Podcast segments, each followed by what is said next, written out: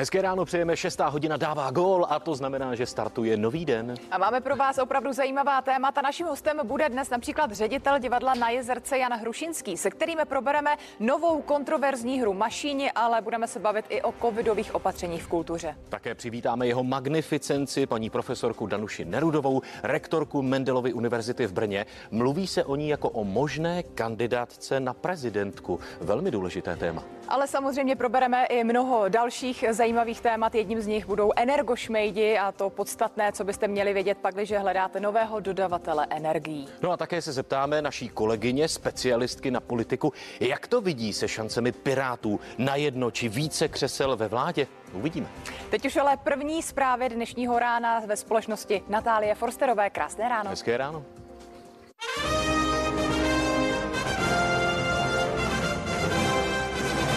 Ještě jednou krásné ráno, je 6 hodin a to znamená, že první zprávy nového dne jsou připravené. Tohle jsou jejich hlavní témata. Tragická nehoda na železnici. Vlak srazil dva chodce ve stanici Rájec je Střebí. Ceremoniál k předávání státních vyznamenání bude až v 1. ledna. Hrad ho odložil kvůli zdravotnímu stavu prezidenta. A stát by měl pomoci lidem v energetické krizi, neplošně snižovat DPH, řekl to poslanec Josef Bernard.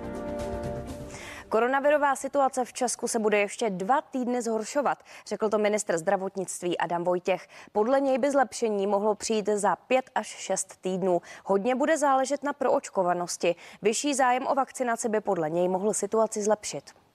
Očekáváme, že ještě v těch následujících zhruba dvou týdnech ta situace se bude eh, v čase zhoršovat eh, a ten výhled kolem pěti, šesti týdnů by mohl být eh, tím, tím zlomem, ale je to nějaká predikce. Uvidíme, jak se ta situace bude vyvíjet. Pokud se lidé budou očkovat, pokud skutečně se ta proočkovanost zvýší, tak pak je šance, že se ta situace výrazně zlepší. Senát dnes rozhodne o návrhu zmrazit platy ústavních činitelů. Na programu pak bude také například zavedení takzvaného klouzavého mandátu pro poslance, zpřísnění dohledu nad strojvedoucími nebo nové tresty za používání pyrotechniky na stadionech. Diváci, kteří během sportovních utkání použijí pyrotechniku, by nově mohli být potrestáni pokutou až 100 000 korun. Dva lidé zemřeli v noci při střetu s vlakem v železniční stanici Rájec Jestřebí nad Blanensku. Nehoda se stala v místech, kde lidé můžou koleje přecházet. Co chodci v kolejiště dělali, když tudy projížděl rychlík, zatím není jasné. Na místě zasahovali záchranáři i hasiči. V současné době nevíme totožnost sražených osob. Na místě stále pracují policisté, na místě jsou taktéž i kriminalisté a totožnost obou sražených osob nyní teprve budou zjišťovat. V době srážky v rychlíku cestovalo kolem 70 lidí. Dechová zkouška u strojvedoucího byla negativní. Ceremoniál k předávání státních vyznamenání bude odložen z 28. října na 1. ledna. V tiskové zprávě o tom s odvoláním na rozhodnutí hospitalizovaného prezidenta Miloše Zemana informovala kancelář hlavy státu. Prezident republiky dnes potvrdil, že pro ceremoniál spojený s předáním propůjčených a udělených státních vyznamenání využije řádového dne 1. ledna 2022. Těší se, že bude moci propůjčená udělená státní vyznamenání předat osobně. Zdravotní stav prezidenta by se měl řešit, až bude čas na přijetí demise vlády, řekl to premiér Andrej Babiš. Ten nyní čeká, až prezident bude převezen z jednotky intenzivní péče na standardní pokoj, aby ho mohl navštívit.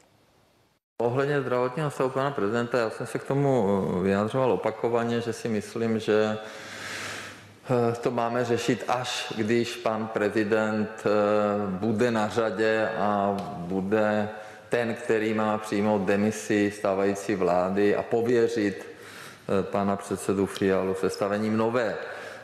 A ten čas tady ještě nenastal. Co se týče těch návštěv, já to není na mě, abych to komentoval. Já taky čekám na návštěvu eh, po dohodě s panem ředitelem Zaboralem čekám, až bude pan prezident přeložen z jednotky intenzivní péče na normální pokoj a potom eh, mám slíbeno, že ho můžu navštívit. Stát by měl pomoci lidem, kterým hrozí energetická nouze, neplošně snižovat DPH. V pořadu 360 stupňů to uvedl poslanec Josef Bernard. Podle něj by se stát měl zaměřit především na pomoc konkrétním osobám a snižovat ceny všem stejně. Určitě bychom stát měl začít intenzivně komunikovat s dodavateli poslední instance. To znamená, my dneska přesně jsme schopni identifikovat lidi, kteří jsou postiženi tím nárůstem energií. Tahle ta databáze lidí by se měla propojit eh, s databází z Ministerstva práce a sociálních věcí, nejlépe s údaji o tom, kdo bere příspěvky na bydlení tím dostanete skupinu lidí, kterým musíme určitě pomoci. Pojďme řešit ten základ. Proč je ta cena energie taková? Co s tím můžeme udělat? Co můžeme udělat se systémem emisních povolenek, aby negenerovali tak vysokou cenu toho základu? A jestli je dobře nastavená celá ta politika, kterou Česká republika podpořila a jak můžeme dosáhnout zlepšení životního prostředí a zároveň to všechno nepropsali na ty nejobyčejnější z obyčejných. Protože to je takový problém, že ta sociální, ten sociální tlak na ty lidi eh, je neudržitelný a bude to napadat stále větší a větší množství lidí, nejenom těch nejnižší příjmových, ale taky těch středně příjmových. Ne, teď v zimě je potřeba pomoci těm přes dávky v hmotné nouzi, eh, tak, aby, aby prostě vydrželi tu, tu zimu, že nelze očekávat, že eh, ty ceny budou, budou klesat. A pak, a to pan Středula má samozřejmě pravdu, my musíme tenhle eh, problém jako nastolovat v Evropské unii na úrovni vlády a jednou z cest je skutečně nějakým způsobem se podívat na ten systém obchodování s emisními povolenkami. Na zdražování narážíme v poslední době snad na každém kroku a rostoucí ceny zasáhly i oblast stavebnictví. Nepříznivý trend je tady evidentní už více než rok. Ceny na některých stavebních materiálů se za tuto dobu zvedly i několikanásobně. David Šín ze Zlína se chystá postavit si na svém pozemku malý rodinný dům. Vykopal základy a už nakoupil i část stavebního materiálu. Kvůli zdražování ale musel svůj rozpočet výrazně upravit. David Šín ještě před rokem odhadoval, že na hrubou stavbu bude potřebovat přibližně milion korun. Teď už se zvolna směřuje s tím, že kvůli rychlému zdražování si minimálně půl milionu připlatí. Budu stavit dál a uvidím, dokud mě, kde mě finance zastaví. No, každopádně to přerušovat nechci. David Šín řeší stejné problémy jako tisíce jiných lidí po celé republice. Výrazné zdražování postihlo prakticky celou oblast stavebnictví. Byly materiály, které na jednu chvíli nebyly vůbec dostupné. Největší zdražení proběhlo u materiálu ze dřeva, KVA hranuly, OSB desky, střešní latě, tam to zdražení proběhlo několikanásobně. To stejné je u fasády. Důvody, proč vylétly ceny stavebních materiálů tak prudce nahoru, jsou různé. Podle odborníků za to určitě může i covidová pandemie, během které se na čas světová ekonomika prakticky zastavila. Především je to v oblasti vstupů, vstupních materiálových surovin, kterých bylo nedostatek. Můžou tam být politické vlivy, může tam být vliv emisních povolenek, je toho strašně moc. Bohužel ještě v první polovině příštího roku nelze očekávat nějaké zásadní zlevnění materiálů stavebních. Já si myslím, že e, na předpandemické úrovně se bohužel vrátíme až v průběhu roku 2023. Odborníci doporučují se teď do staveb domů nepouštět, pokud tedy nemusíte. David Šín už ale čekat nemůže a tak doufá, že peníze na dokončení stavby sežene. Robert Hedge, CNN Prima News.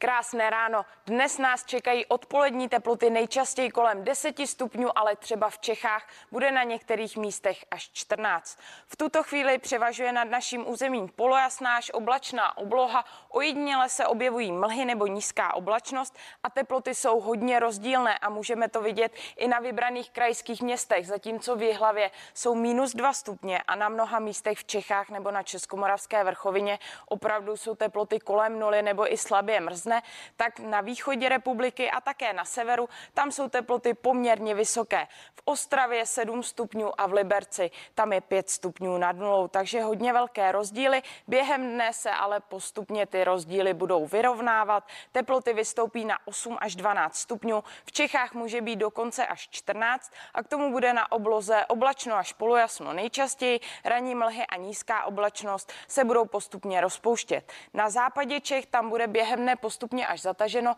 a může se tam objevit ojediněle slabý déšť.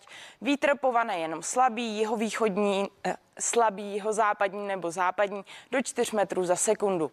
Rozptylové podmínky ze začátku ještě mírně nepříznivé během dne, ale budou většinou dobré a jak vidíte, biopředpověď na nejnižším stupni stupni číslo jedna. Zítřejší den přinese polujasnou až oblačnou oblohu a teploty poměrně vysoké 11 až 15 stupňů. Ráno dopoledne se budou objevovat místy mlhy nebo nízká oblačnost, ale během dne se většinou rozpustí a odpoledne tak bude i slunečné. Krásný den.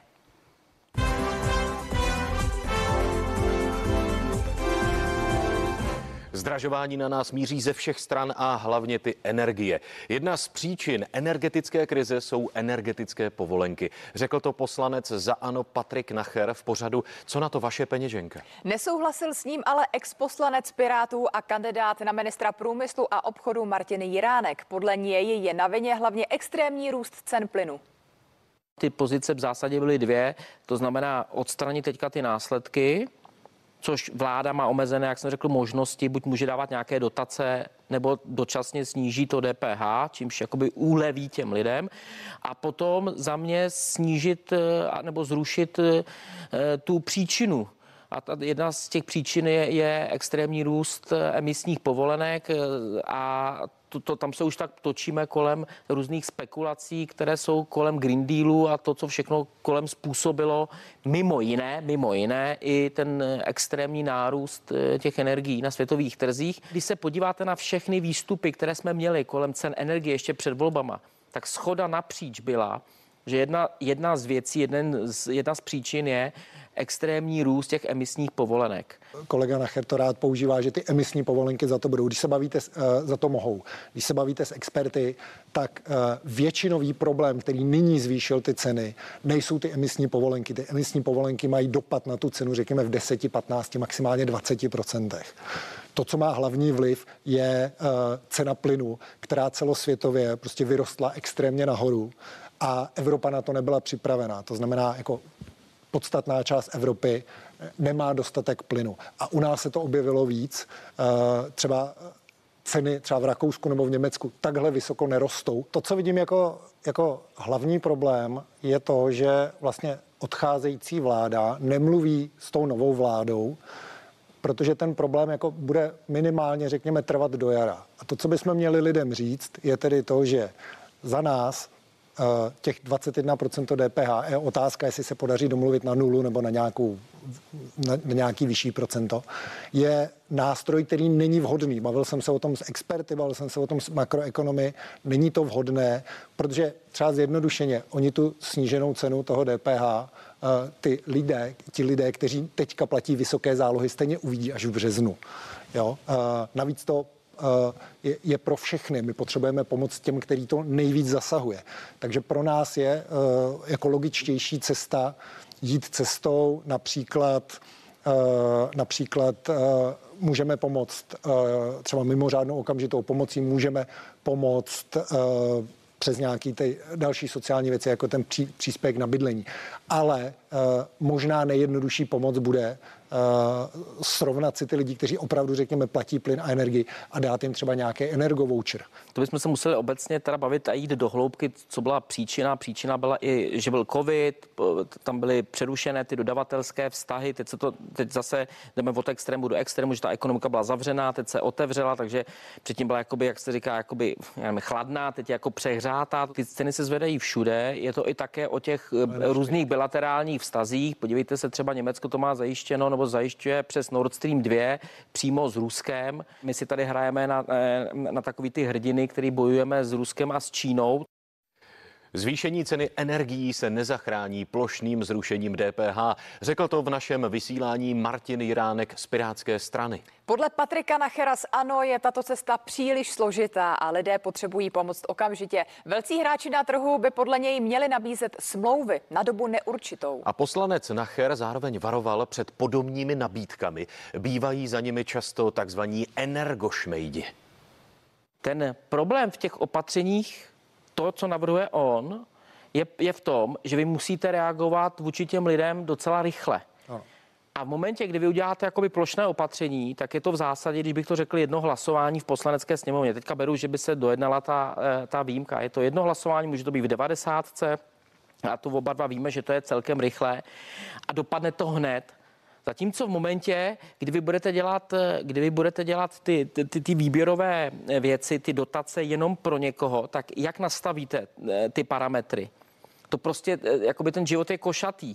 Ně, ně, někdo topí, někdo hodně používá doma plyn, někdo málo, někomu, se to, někomu to stoupne víc, ně, někomu, ně, někomu méně, ně, někdo si doma bude přitápět v krbu. Pane Nachade, rozumím, pane Jiránku, jak jsem chtěl... tedy nastavili parametry? No ne, že to je tak složité, že jenom to nastavení těch parametrů, ta schoda politická na tom, eh, teďka tam budou, teď samozřejmě budou dostávat na povrch různé případy, kdy se najednou ta pomoc půjde někomu, kdo ji nepotřeboval a nedoputuje tomu, kdo by ji potřeboval. Je to o spolupráci třeba s těmi energetickými firmami, je potřeba eh, jako propojit třeba databáze lidí, databáze s těmi energetickými firmami, zjistit, eh, kdo teda platí za plyn, eh, kolik platí a prostě říct ano, tady tomu, jako když se bude chtít, tak věřím tomu, že v rámci dnů... No je to reálná okamžitá týdnu, pomoc? No, jako je to efektivnější možná ne rychle jako v otázce jednoho dne, ale je to efektivnější během těch následujících měsíců, kterým těm lidem potřebujeme pomoct. Protože když se někomu zvedne cena čtyřikrát, tak ani DPH 21% ho nějak nezachrání. Ve chvíli ten člověk má ze 4 tisíc Rozumím, pánové, pojďme 14 prosím k dalšímu ale... tématu, které se v tuto chvíli ano, dotýká můžu... 100 tisíců lidí. Ano, a to se právě jich týká. Jo, Energošmejdi. ale to se Dostaneme týká... se k ním, než ne, necháte ne, pánové domluvit. Ne, ne, ale to se jich týká, to se jich týká, ale to je docela důležité, to, co řekl kolega. Víte co, protože pak máte i případy, že někdo celou dobu byl u jiného dodavatele, platil více e, za energie a za plyn, než ten, kdo byl u Bohemia Energy a teďka nemá ten čtyřnásobek. A najednou on by vlastně z těch dotací byl vymezen a ten, kdo celou dobu platil méně a teďka díky tomu, co se stalo, má ten čtyřnásobek, tak bude platit víc, tak on tu dotaci dostane. A najednou vlastně ty sousedí, kteří jsou vedle sebe, tak to můžou cítit skutečně jakoby neférové, protože oni celou dobu platili trochu více, všecko spadá pod, eh, pod ERU a samozřejmě v momentě, kdy se někdo chová jako energošmejt, tak nebude registrován na energetickém regulačním úřadu, tudíž vůbec nemá právo vám někde zazvonit a tak dále. Co jsme tam ještě přijali je, že města, obce mají možnost si zakázat podobný prodej. To znamená tohle, nabízení, to, co může právě někoho v této době, a tady s kolegou souhlasím, eh, jako varuju před nabídkami, které jsou podobné a po telefonu. Ano protože to ve směs, neříkám vždycky, ale ve směs to není seriózní a varuji před tím, že se vám někdo zavolá a objedná se a představí se, že je zástupce energetického regulačního úřadu, to bych chtěl divákům říct, Rozumím. protože ti a... nikoho neoslovují,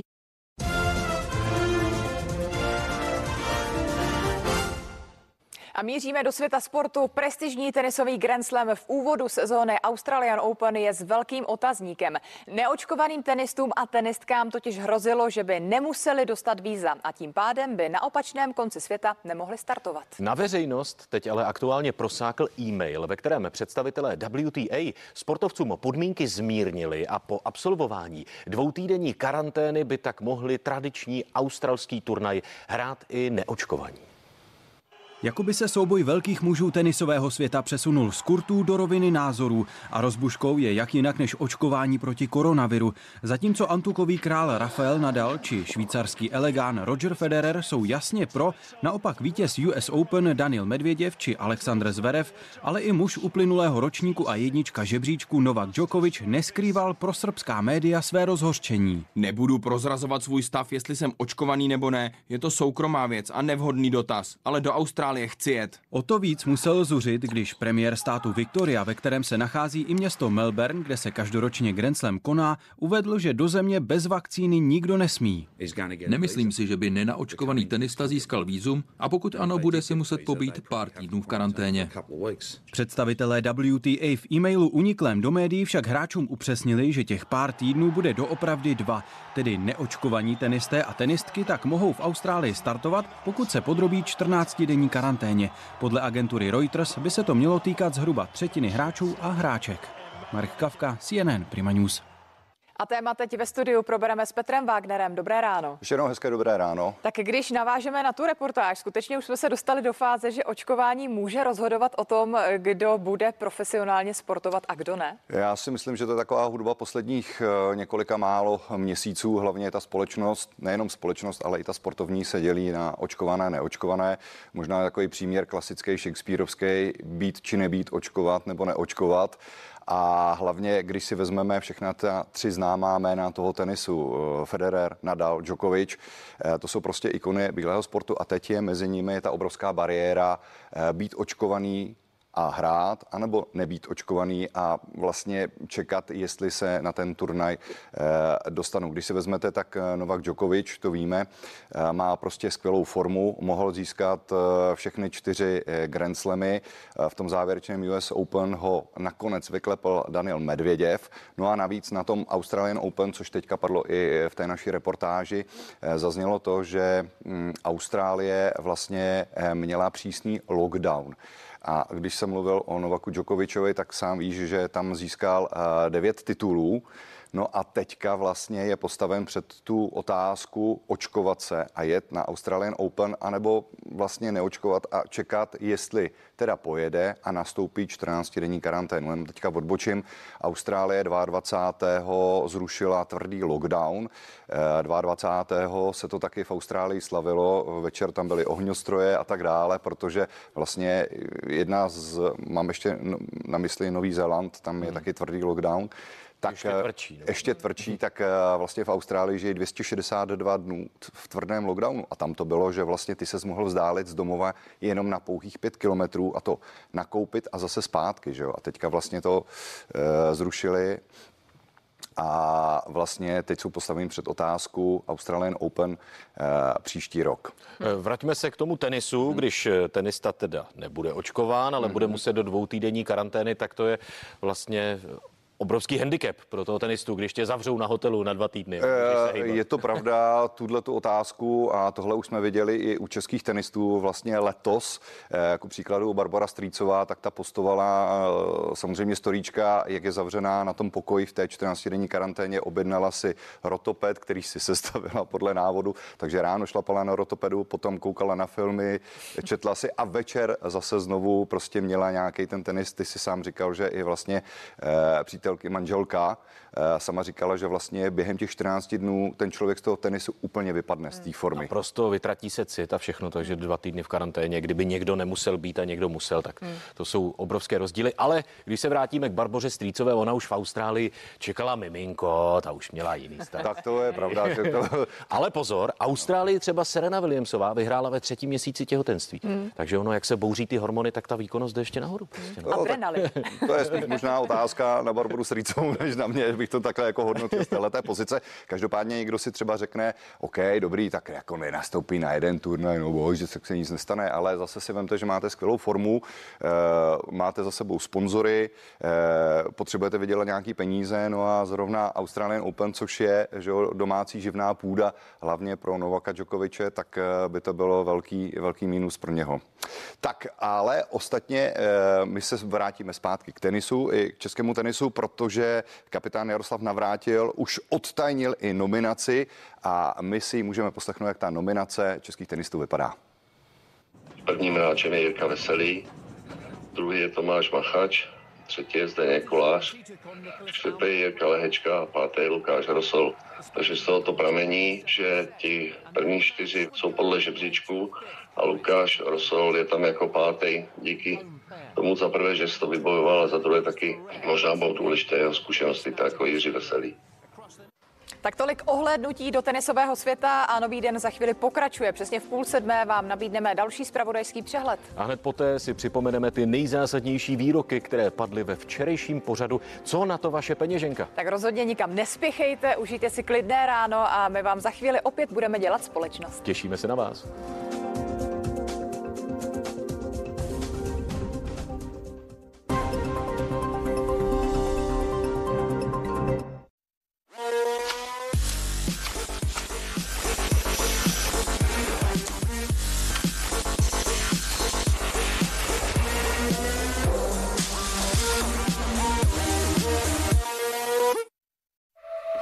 Zrna, stvořená pro kávové nadšence.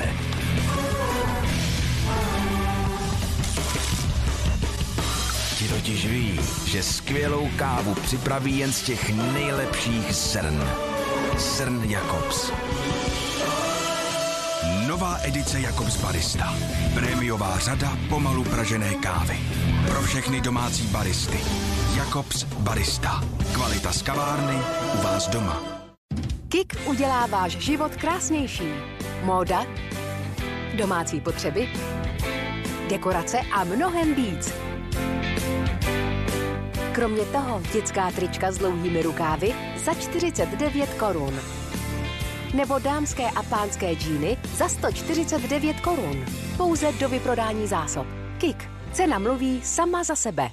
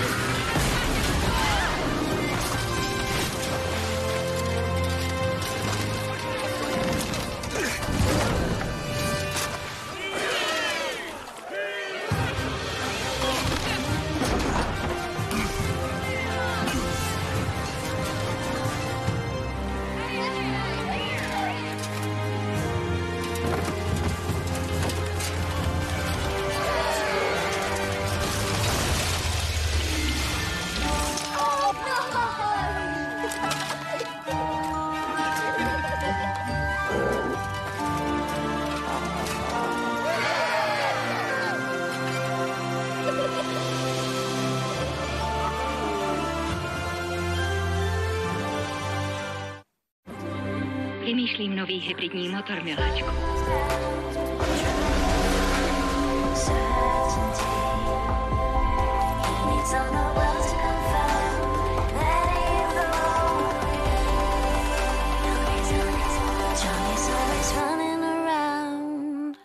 Renault Captur e-Tech plug-in hybrid se spotřebou 1,4 litru již od 6650 korun měsíčně, včetně pojištění a servisní smlouvy na 5 let. David si od jak živa česal vlasy doprava. Celý život. Vždycky doprava. Ale dnes udělal změnu. A nebyla jediná. V tu chvíli cítil, že letí jako kometa. Jako ten pocit, když si dáš mekáči pro změnu kuře. Mekáč! Pa, pa, pa, pa, pa.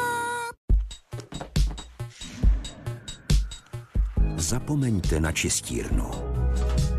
Pračky a sušičky AEG zvládnou vše, včetně parního praní. Zbavte se stereotypů. Pračky a sušičky AEG. Více než očekáváte.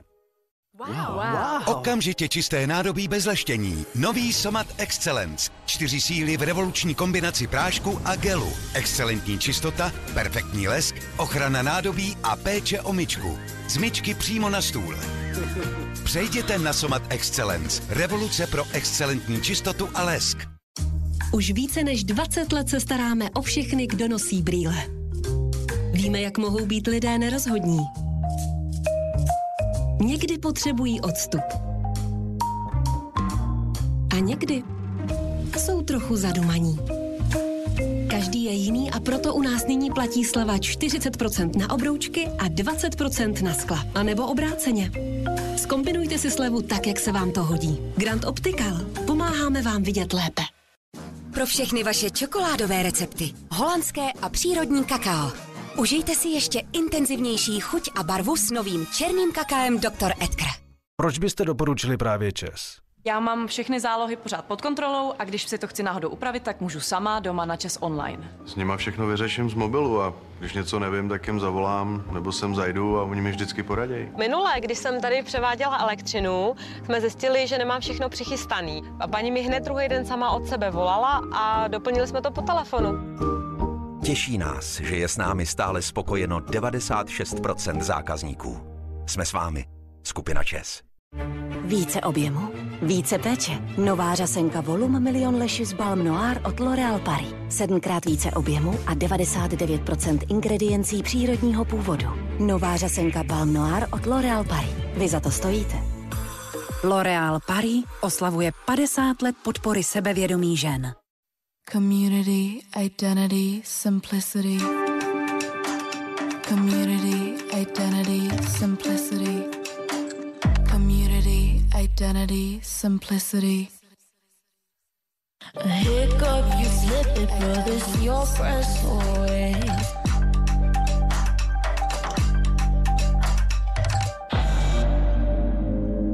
Nová Škoda Fabia. Sebevědomě svá. Pro všechny vaše čokoládové recepty. Holandské a přírodní kakao. Užijte si ještě intenzivnější chuť a barvu s novým černým kakaem Dr. Edgar.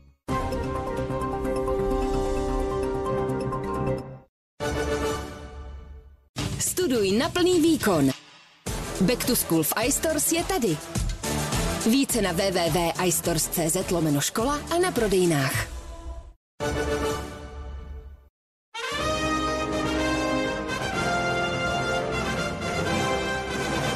Krásné ráno, pokud právě vstáváte, je půl sedmé a čas je na další zprávy nového dne.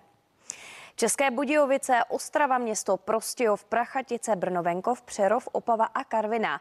Těchto osmi okresů se bude týkat další plošné testování školáků od 1. listopadu. Celkem půjde o 165 tisíc dětí. Podle ministra zdravotnictví Adama Vojtěcha může takových okresů přibít. Rozhodnout mají data z konce tohoto týdne. Pokud neočkované děti testování odmítnou, bude muset, budou muset nosit roušku i během výuky. Zároveň vláda oznámila povinné nošení respirátorů pro učitele učitele, kteří nejsou proti COVID-19 naočkovaní s účinností od 1.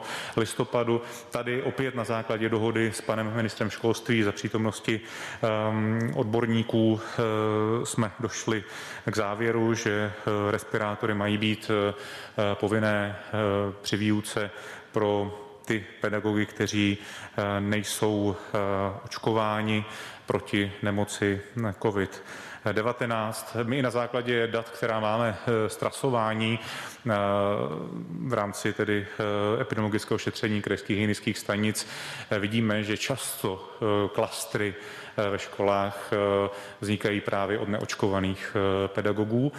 Je to poměrně, poměrně častý případ, takže v tomto směru se domníváme, že je na místě toto opatření zavést. Vakcína společnosti Moderna je podle předběžných výsledků studie bezpečná pro děti. Účinky očkovací látky firma zkoumala u dětí ve věku od 6 do 11 let. Výsledky ukazují, že je nejen bezpečná, ale také vyvolává silnou imunitní reakci. Díky tomu se u dětí může vytvořit až o polovinu více protilátek než u dospělých. Pokud americký úřad pro kontrolu léčiv Modernu schválí, bude to druhá vakcína, kterou se v Americe budou moci očkovat děti do 12 let. Vicepremiér Jan Hamáček rezignoval na funkci předsedy ČSSD. Oznámil to na jednání předsednictva strany. Své odstoupení avizoval už po prohraných sněmovních volbách, ve kterých se sociální demokraté nedostali do dolní komory parlamentu. Mimořádný sjezd sociálních demokratů se uskuteční 10. prosince. O post předsedkyně strany bude usilovat ministrině práce a sociálních věcí Jana Maláčová. Právě jsem předsednictvo ČSSD informovala, že budu kandidovat na předsedkyni strany. Osobně podporuji prosincový termín sjezdu. Přála bych si stranu sjednotit, posílit spolurozhodování členské základny a činnost postavit na programové a spolkové činnosti a politickém aktivismu. Po krachu několika dodavatelů energií se otevírá prostor pro nepoctivé prodejce. Ti se snaží využít situace zoufalých lidí a nabídnou jim služby, které pro ně nejsou tak výhodné. Zkušenost s podezřelou nabídkou měl i náš divák. Pochybně vypadající prodejci nabídli své služby i našemu divákovi panu Václavovi. Díky naší reportáži byl ale ostražitý. Zlídnul jsem na televizi Prima eh, reportáž, že zřejmě dojde k tomu, že energošmejdi využijou situace se zkrachovalými společnostmi a eh, byl jsem obezřetný a v momentě, kdy jsem dostal takovouhle sms Vážený klienté, vaše odběrné místo elektřiny nebo plynu je u dodavatele poslední instance. Bližší informace najdete zde na odkaze www. S pozdravem tým Šetříme občanům tak jsem si říkal, že to je právě tenhle případ zneužití jaksi mojí situace. Spotřebitelé si nejčastěji stěžují třeba na to, že společnost se vydávala za někoho jiného, třeba za jejich regulárního dodavatele, slibovala věci, které pak nedodržela. Když spotřebitel zjistil, jaká je pravda, že ve finále by měl přijít někam jinam, tak si stěžuje v podání, že má platit jakousi smluvní sankci. Vítejte na zákaznické lince společnosti Šetříme občanům. Společnost jsme se snažili kontaktovat, ale po 14-minutovém čekání na jediném čísle, které je na stránkách uvedené, pracovník infolinky telefon zvedl a odkázal nás na e-mail. Do uzávěrky reportáže na naši žádost o rozhovor společnost nezareagovala. Na svých stránkách se program Šetříme občanům také zaštiťuje výpisem od Energetického regulačního úřadu, kde se ptá, jestli firma byla pravomocně uznána vinou. Jenže společnost je pouze zprostředkovatelem a spory s ním proto řeší Česká obchodní inspekce. Pravomocná pokuta dosud není uložena této společnosti, což neznamená, že v budoucnu být nemůže. S firmou inspekce zahájila správní řízení, ve kterém se o případném porušení zákona a tím pádem i o pokutě teprve rozhodne. Jakub Bříhá, CNN Prima News. Lidé zasaženi energetickou krizí by se měli snažit o dvě věci. Za prvé odejít od dodavatele poslední instance a za druhé se vyvarovat dlouhodobým smlouvám s jinými firmami. To řekl v 360 stupních expert na energetiku Michal Šnobr. Podle něj totiž vývoj na trhu naznačuje zlevňování, které by takové smlouvy mohlo znevýhodnit. No to je těžké poradit, nicméně moje rada, co nejrychleji se zbavit dodavatele poslední instance, nicméně uh, říkám dopředu, tady nejde o dny, ani o týdny. Chce velmi dobře uvážit, jakou podepíšu eh, smlouvu nebo na jakou fixaci se podepíšu eh, tomu budoucímu dodavateli energií a velmi bych varoval před tím nechat si zafixovat eh, ceny, ať už elektřiny nebo plynu na tři nebo dva roky. Nejlépe je co nejrychleji odejít od dodavatele poslední instance a nejlépe uzavřít eh, smlouvu jenom na jeden rok, to znamená po uplynutí jednoho roku hledat toho dodavatele znovu.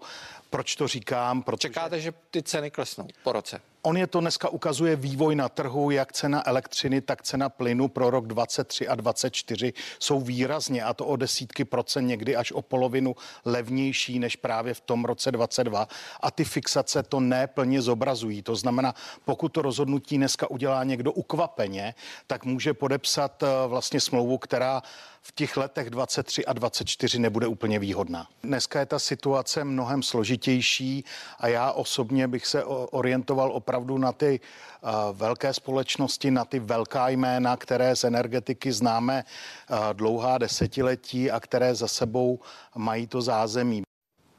Polskou hranici s Běloruskem bude střežit 10 tisíc vojáků. Varšava se tím snaží potlačit nárůst počtu ilegálních migrantů, ze kterého viní Lukašenkův režim. Během víkendu se hranici pokusila překročit další skupina 60 až 70 migrantů. U polských hranic s Běloruskem platí výjimečný stav a poslanci polského parlamentu už dříve schválili vybudování zdi proti migrantům. Zákaz pravých zbraní při filmovém natáčení. Takové ohlasy se ozývají po tragické smrti hollywoodské kameramanky. Herec a producent Alec Baldwin trénoval právě tasení zbraně směrem ke kaveře, když vyšel výstřel. Režisér snímku, který byl také zraněn, vypověděl, že před zkouškou byli všichni ujištěni, že zbraň není nabitá. Kamera v okamžiku výstřelu nenatáčela. Santa Fe Fire EMS, what's the location of emergency? Uh, Bonanza Creek Ranch has had two people accidentally shot on a movie set by a prop gun. We need help immediately. Výstřel, který odstartoval drama, na jehož konci je mrtvá 42-letá kameramanka, zraněný režisér a zhroucený herec Alec Baldwin. Jak se ukazuje, zbraň mu připravovala 24-letá zbrojířka. S tou byly údajně problémy i při natáčení westernu v hlavní roli s Nicolasem Cagem. Byla trochu nedbalá, co se týče práce se zbraněmi. Každou chvíli s nimi mávala všude kolem. Několikrát je nabíjela způsobem, který jsme považovali za nebezpečný. Sama zbrojířka se v jednom z rozhovorů přiznala, že si při natáčení tohoto filmu příliš nevěřila. Tu práci jsem málem nevzala, protože jsem si nebyla jistá, jestli jsem už na to připravená, ale nakonec to šlo všechno hladce. O jejich schopnostech měli pochyby i členové štábu Boldvinova filmu Rust. Asistent režie ale i přes jejich naléhání nezakročil. Bezpečnostní experti i lidé z branže se teď přou o to, kdo je za smrt kameramanky zodpovědný. Podle některých nese podíl viny i samotný Baldwin. Zbraň si musíte zkontrolovat sami, je to tragédie. Tragédie. Máme přece dostatek počítačových efektů. Víte, je to absurdní. Nevím, jak se to stalo. Je to prostě hrozné. Pokud vím, tak vždycky to zkontrolují, abyste viděli, že to není nabité a ukážou to i člověku, na kterého míříte, ukážou to produkci. Prostě předvedou všem, kdo tam jsou, že není funkční. Alec Baldwin se mezi tím sešel a objel s manželem a synem zastřelené kameramanky. Za její neúmyslné zabití by mohl skončit až na rok a půl ve vězení. Na internetu už vznikají petice za úplný zákaz pravých zbraní při natáčení. Barbara Zichová, CNN Prima News.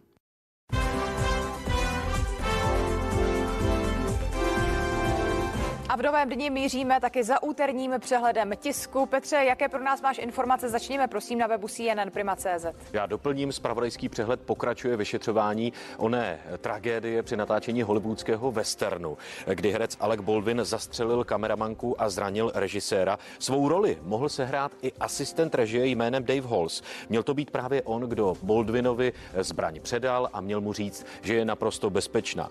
Halls už se v minulosti totiž dostal do podobné situace. Při natáčení filmu konkrétně Cesta svobody na place vystřelila rekvizita a zranila zvukaře. Ten utrpěl lehké zranění a tehdy Halls byl z produkce dokonce propuštěn. Míříme taky k Mladé frontě dnes. Kromě hypoték vidím, že tématem jsou i covidová opatření ve školách. Mladá fronta dnes rozebírá, proč se nebude testovat plošně ve školách. Eh, rozhodla o tom vláda. Bude se sice testovat, ale pouze lokálně v těch osmi nejpostiženějších okresech eh, a to hned po podzimních prázdninách antigenními testy 1. a 8. listopadu. To samé platí i pro školní personál, eh, pokud nedokončili očkovací cyklus nebo pokud v posledních šesti měsících neprodělali virus. Na očkování učitelé navíc budou muset nosit respirátory i během výuky. Abych ještě jednou doplnil ten šuml, neočkovaní učitelé budou nosit respirátory i během výuky roky. Covid eh, se dívám, je téma i lidových novin, ale měly by se snad vrátit testy zdarma? Je to strategie nové budoucí vlády, alespoň podle rozhovoru eh, s budoucím premiérem, šéfem ODS Petrem Fialou. Podle něj nejsou placené testy způsob, jak lidi donutit či namotivovat k očkování a pokud se podle Fialy populace bude méně testovat, většina nakažených nebude zachycena a sledování šíření viru se tak zkomplikuje. Na závěr prosím přidejme ještě pohled do Británie. Tam by mělo být tématem Facebook a další nějaké okolnosti. Ano, bývalá zaměstnankyně Facebooku, konkrétním jménem Francis Haugenová, odhalila desítky tisíc dokumentů o vnitřním fungování firmy.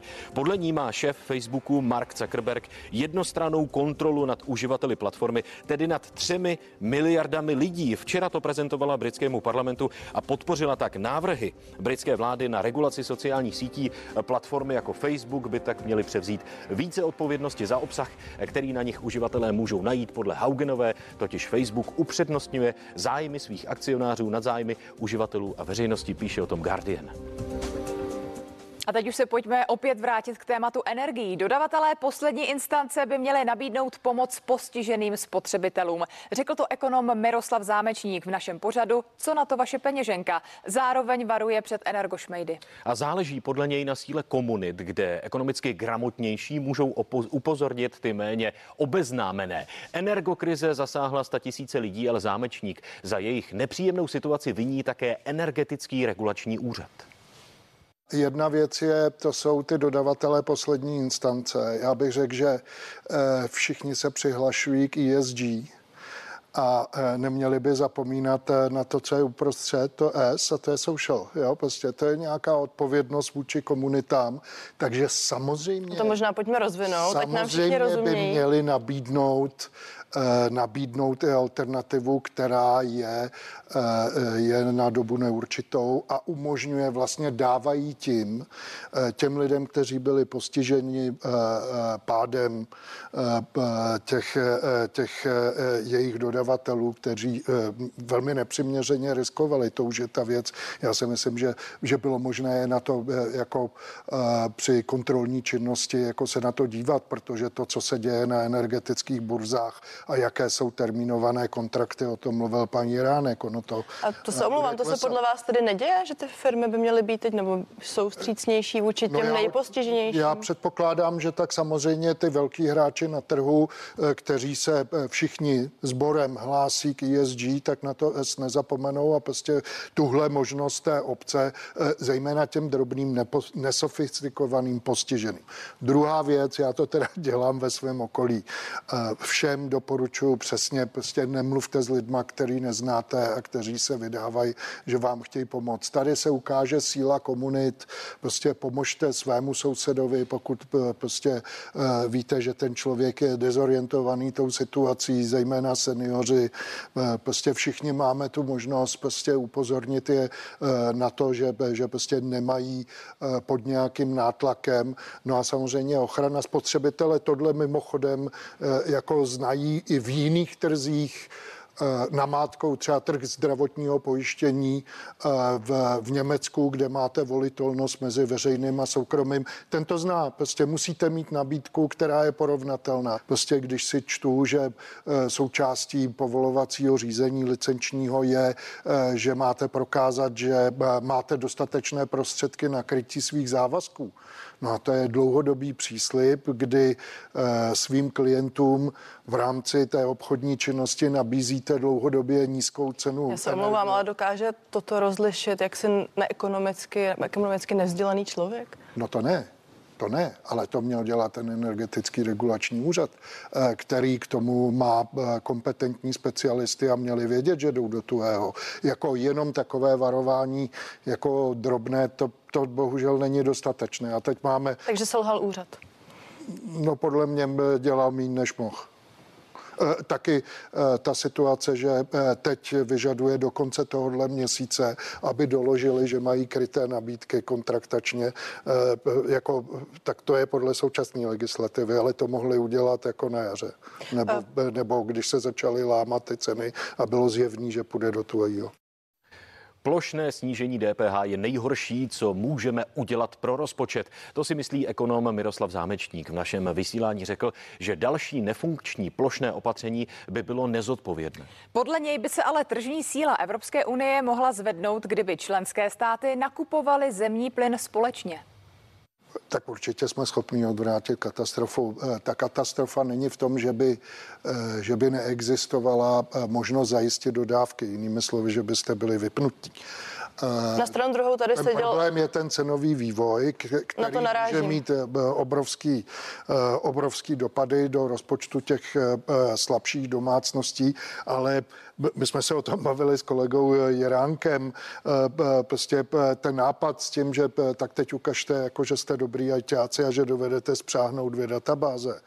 A to, co při vší úctě říkal kolega Nacher, že to je nerozlišitelný, to není pravda, to se dá docela dobře porovnáním, od čeho si říkáme, že, že jsme země, která, která prostě vidí svou budoucnost v IT a že je schopná dělat s velkými daty, tak tady, ať se ty velký data na, eh, nasypou. Málo kdy jste mohli udělat užitečnější práci nad velkými daty, než si spřáhnout ty databáze a najít, jako by selektovat ty postižený a pak jim dát do té doby to bude chvíli trvat, samozřejmě. A tady věříte v úspěšnost takového projektu? Já jsem přesvědčený o tom, že když to budeme chtít, tak to budeme dělat, protože nejhorší, co můžete dělat z hlediska rozpočtového, je dělat sociální politiku přes DPH. To vám řekne každý ekonom, který si zaslouží diplom, že to je teda jako velký ne, ne. Jo. Do té doby máme eh, eh, zákony, které eh, se věnují podpoře v situaci hmotné nouze. A tohle je situace, která jako úplně úplně jasně bude u spousty domácností krystalizovat, ale co nejrychleji jako přejít na nějaký trošku sofistikovanější systém. A Přesto, proč to tedy současná vláda podporuje takový krok? A pak je tady opozice, byl tady Jan Skopeček eh, z ODS, ekonomický expert, který říkal, že by k takovému kroku taky přistoupil, ačkoliv možná později, ne právě teď. Ne, takovýhle věci nedělejme. To ne, rozumíte, to stojí jako opravdu hodně peněz a my, e, jako, my jsme udělali už takových plošných, nedobře zacílených opatření e, spoustu a e, jako je nepěkné, když bych to řekl zdvořile, předávat štafetový kolík s opatřením, o kterým víte, že bude jako na první pohled jako jednoduchý, spravedlivý, ve skutečnosti spravedlivý vůbec není a je fiskálně extrémně drahý, tak když to víte, tak proč to děláme? Do budoucna se dá zvednout eh, tržní síla Evropské unie a nakupovat třeba zemní eh, plyn jako společně. Eh, máme proti sobě eh, hráče, který je extrémně silný, my jsme na něm závislí, mluvím o Rusku. Mluvíme o Rusku. Mluvím o Gazpromu, největším koncernu svého druhu eh, v, v plynárenství. No a teď jenom jeden drobný detail, proč bychom to měli udělat, protože ta volná kapacita je předmětem dražeb a volná kapacita plynovodem, který vede přes Polsko, to je ten Jamal, tak jako se Rusové zarezervovali z té volné části 35 a z ukrajinského plynovodu vůbec nic.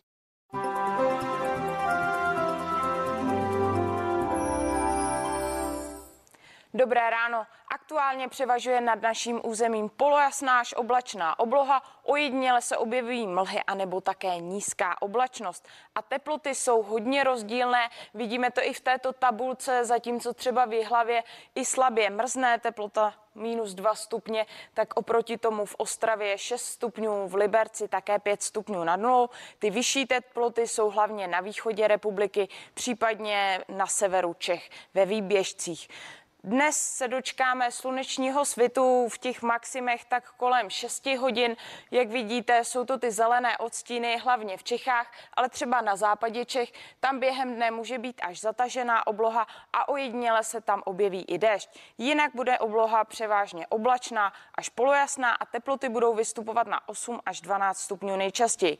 V Čechách může být na některých místech až 14 stupňů. V tisíci metrech na horách čekáme nejvyšší teploty kolem 7 7 stupňů nad nulou. Biopředpověď na nejnižším stupni, to znamená stupní číslo 1. Zítra bude na obloze polojasno až oblačno, ale ráno a dopoledne počítejte místy s mlhami anebo s nízkou oblačností. Během dne bude oblačnost postupně ubývat a večer bude na mnoha místech i jasná obloha. Teploty se budou ráno pohybovat od 5 stupňů do jednoho, ale výjimečně může i slabě mrznout. Během dne budou vystupovat na 11 až 15 stupňů, což jsou nadprůměrné teploty. V dalších dnech nás čeká spíše inverzní charakter počasí. Od čtvrtka až do soboty bude jasno nebo skoro jasno. Ráno a dopoledne se budou často objevovat mlhy nebo nízká oblačnost, ale většinou se budou rozpoštět. Při slunečném počasí maxima kolem 14 stupňů, při mlze kolem 7. Krásný den.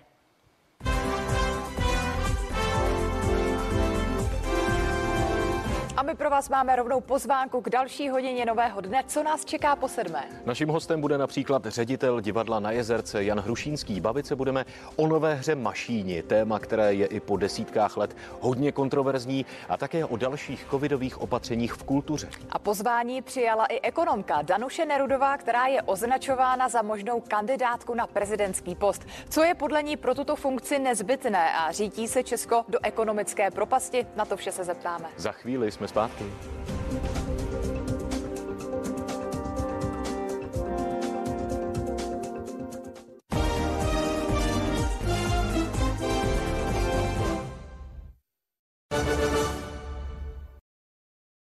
Matějovský. Trendy v bydlení, které